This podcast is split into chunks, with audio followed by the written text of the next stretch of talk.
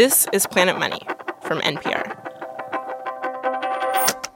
For the last few months, our boss Alex Goldmark has been inundated with advertising. He lives in lower Manhattan, and anytime he leaves his house, he spots stickers and billboards. He gets flyers in the mail and promo codes in his Instagram feed. The ads are from a bunch of different companies, all pushing him to try ultra fast grocery delivery. And ultra fast means really fast, like get your groceries 10 or 20 minutes after you place your order fast. And so, on a cold and slushy February night, Alex did something he had never done before. All right, let's get some groceries. Let's see how fast they can come. Bum, bum, He downloaded an app, uploaded his info, and started tapping little pictures of the things he wanted broccoli, Tomato, linguine, red grapes, couple bagels, black seed smoked salmon, black seed smoked salmon, okay, chickpeas, chocolate, bubbly water. Philadelphia cream cheese. I think that was everything, right? He's almost finished, and then And I'm going to click on alcohol. I can get one beer for $1.29. he thinks, eh, might as well go for a six pack. And I'm done. So let's do checkout. $95.73. Delivery note. Uh, Buzz 9F. Okay. And now we wait. From the moment Alex places his order, a race is on to get him his chickpeas and chocolate and smoked salmon in minutes. With a tap on his screen, he kicks off a super speedy, hyper local logistics challenge. Hello and welcome to Planet Money. I'm Wailin Wong. And I'm Erika Beras. We spend a lot of money on groceries more than we spend on clothes, more than we spend on furniture, more than we spend on electronics. It's a trillion dollar market. And now a whole bunch of startups are vying for a piece of it. The companies are trying to build a completely new kind of grocery store where there are no checkout lines, no conveyor belts, no shoppers. They're called dark stores, micro fulfillment centers hidden behind darkened city storefronts. Normally, you can't just pop in and walk around a dark store, but we did. Today on the show, behind the scenes in the competitive world of ultra fast grocery delivery.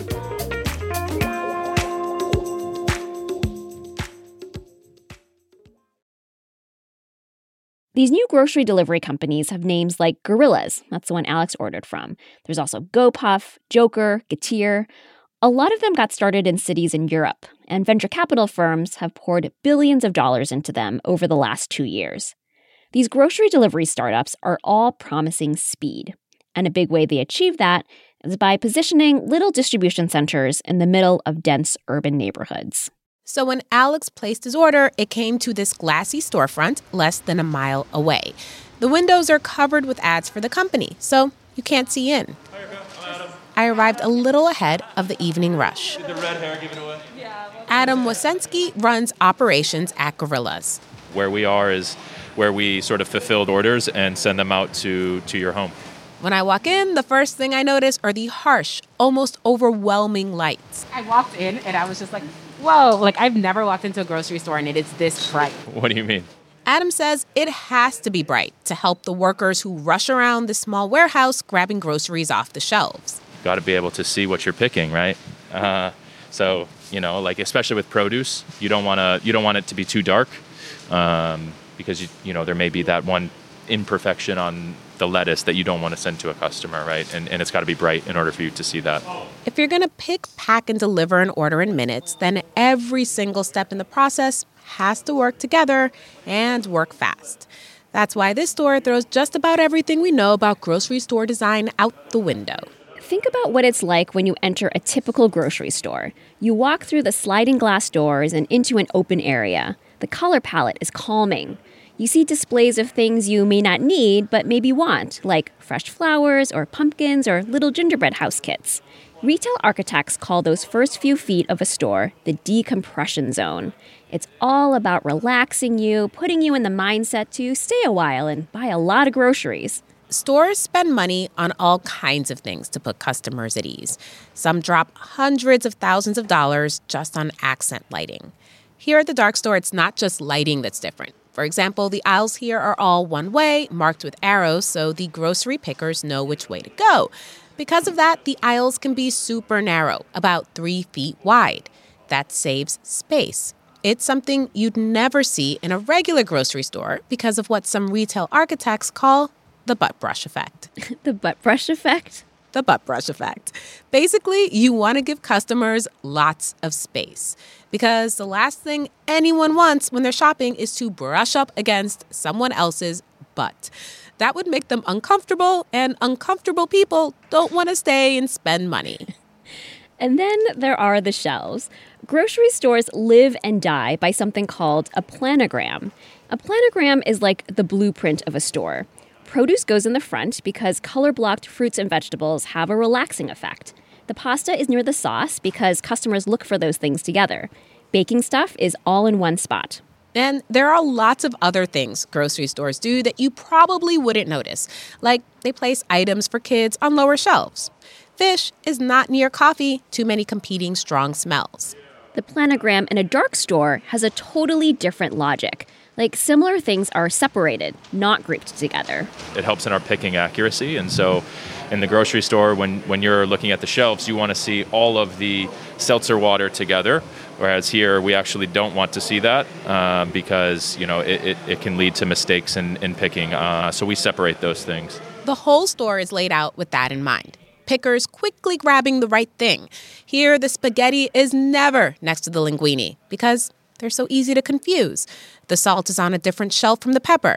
And very different seeming items can wind up on the same shelf. There's garbage bags, there's batteries, there's shot glasses, there's a tea towel, there's a gift bag, Reynolds wrap, and foil pans. You know, all of the sort of things that you might need for a party are on this shelf.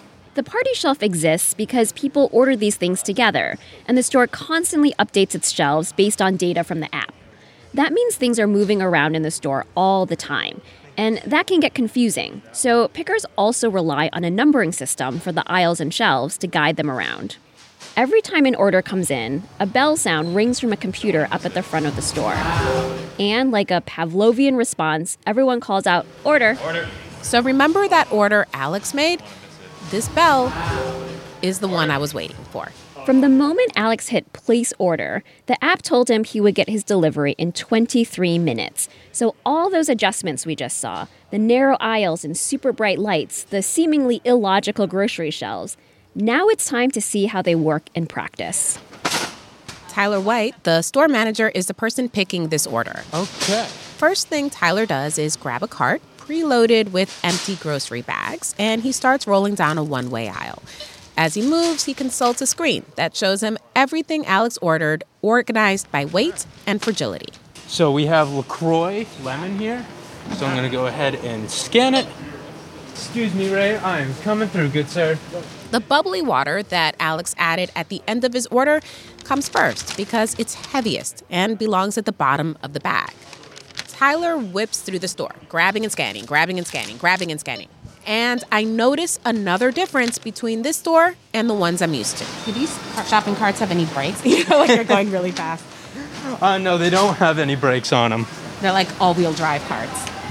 Yeah, pretty much, especially with how we like to drive them around here. Most regular grocery store carts have two fixed wheels, so you'll move a little slower through the aisles, take your time, and shop. Pretty soon, Tyler's pulled 17 items off the shelves. It's only taken him three minutes from start to finish. Alex's order, or as everyone at the store knows it, order 162, is picked and packed. Yep, 162, and that's the one that has beer in it. There are two pickers working tonight, plus a couple of people who clean and stock shelves. Then there are five people delivering groceries. They're called riders because they're all on bikes. And up front, where you'd normally have checkout lines, there's the store's supervisor, Kenneth Bigsby. People are always telling him he looks like someone. Killmonger. It's because of the hair. You know, like from Black Panther. Kenneth is sort of like the triage guy, distributing orders to pickers, figuring out delivery routes, taking customer complaints. What is this? Receive yogurt that was liquid. But right now, the task at hand is the beer that our boss Alex ordered.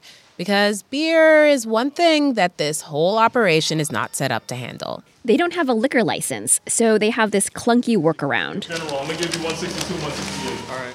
When an order for beer comes in, it gets redirected to a convenience store a few blocks away. This one's got a, a six pack of Heineken with it. You gotta pick up. And when Kenneth loads up Alex's delivery guy, he tells him, You gotta make a beer stop. That means the rider, a guy named General Washington, is going to have to stop, get off his bike, get the beer, and then load everything up again.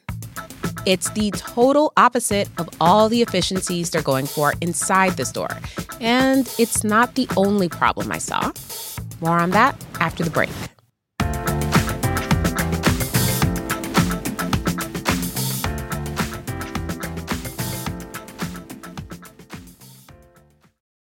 This message comes from NPR sponsor Noom. Noom is an award winning weight loss program that uses psychology and personalization to help you lose weight and keep it off. Noom gives you knowledge designed to help you make informed choices that fit you and help you reach your goals. Sign up for your trial and get psychology-based weight loss support at noom.com slash money. In the business world, groceries are what's called a red ocean industry because it's so cutthroat. Think of what the ocean would look like after a few bloody battles where not everyone survives. Most of the ultra fast delivery companies that are battling it out right now aren't making money. For every order they send out the door, they've spent even more on advertising, rent, discount codes, and the labor it takes to pick and deliver the orders. Is this profitable now? No, because we are, uh, you know, we're still growing and, and still new to the market and, and ramping up. Adam, the head of operations, used to work for another startup you may have heard of, WeWork. So he's used to the kind of upside down logic of venture backed companies. For these new grocery startups, the whole name of the game is to change people's habits, get them hooked on getting their groceries super quickly and easily. But right now, this company is still figuring out a lot of stuff. And the more time I spent in the store, the more I saw problems. Like one of the couriers, his phone died, so they had to make time to charge it instead of sending him out with an order. Then someone managed to order mozzarella cheese sticks through the app, but those actually weren't in stock. And at one point, Kenneth, the store supervisor, found himself with 12 orders bagged, more coming in, and not a single delivery person in sight. The next person that comes in will take order one. The next person will take order two, three, four, five, and so on. Um, sorry, it's kind of hard to think because I have other orders coming through. And then I started to wonder how they'd ever make a buck at this. Because a lot of the orders that were coming in weren't for a couple of days of groceries like Alex's was. They were small. So the store was putting all this energy into delivering like four cans of coconut milk or two pints of ice cream plus some chips and candy. I'm thinking they just have some late night munchies. Adam told me the biggest challenge has been lining up distributors for this new kind of store.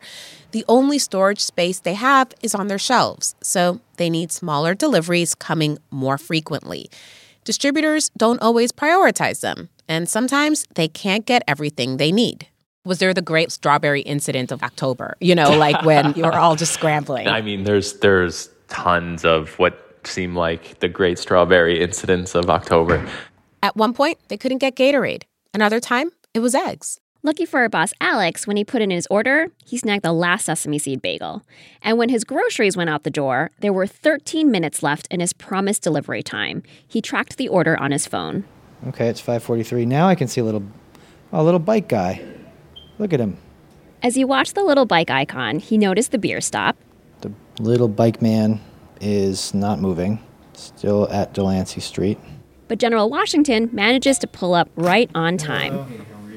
Do you do a bunch of people's orders all at once? Oh yeah, we're getting so much orders that we have to start stacking. So. All right. Well, I mean, it said 23 minutes, and you showed up at exactly 23 minutes. So. Really? Yeah. Oh, okay, cool. Oh, is that not normal? Yeah, it's like I try my best to keep it, but I don't know the exact time that they give you uh, for me to arrive. I only know to get there as soon as possible. Is yeah. it really stressful? Uh, stress? It can be. It can be. Yeah, it can be. General Washington has been working for Gorillas for a few months. He used to do gig work for Postmates and Uber Eats. But in this new job, he's a full time employee. For him, that means a reliable paycheck, health insurance, a regular schedule, and Gorillas provides his delivery bike. But it's hard to know how long it will last. Because all of the analysts and experts who are watching these new grocery delivery companies, they say they've seen this before. Venture capital investors get interested in a new kind of business and they make huge gambles on it. What that usually means for customers is subsidies. Think meal kit companies giving a week of free meals, or Uber getting you all the way across town for $10. But then competition thins out.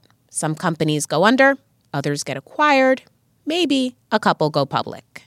And the startups left standing start behaving more like real businesses that have to turn a profit. So they start raising prices, service times get longer, and other cracks in the system maybe start to appear. In fact, right now, Gorillas is facing allegations from workers in Berlin, where the company is based. Employees there have been staging walkouts because of missed paychecks, broken delivery bikes, and heavy orders that they say have led to back injuries. The company says they've been trying to work with the protesters and make improvements. The thing I kept wondering watching orders go out the door was do we really need this? Like, do any of us need groceries delivered in 20 minutes? But maybe it's not about need. Sometimes companies manufacture demand. They create a convenience that we get used to and we don't want to live without. Like with Alex. Less than a week after he placed that first order, it was another cold, dreary day. He needed groceries. So he ordered again.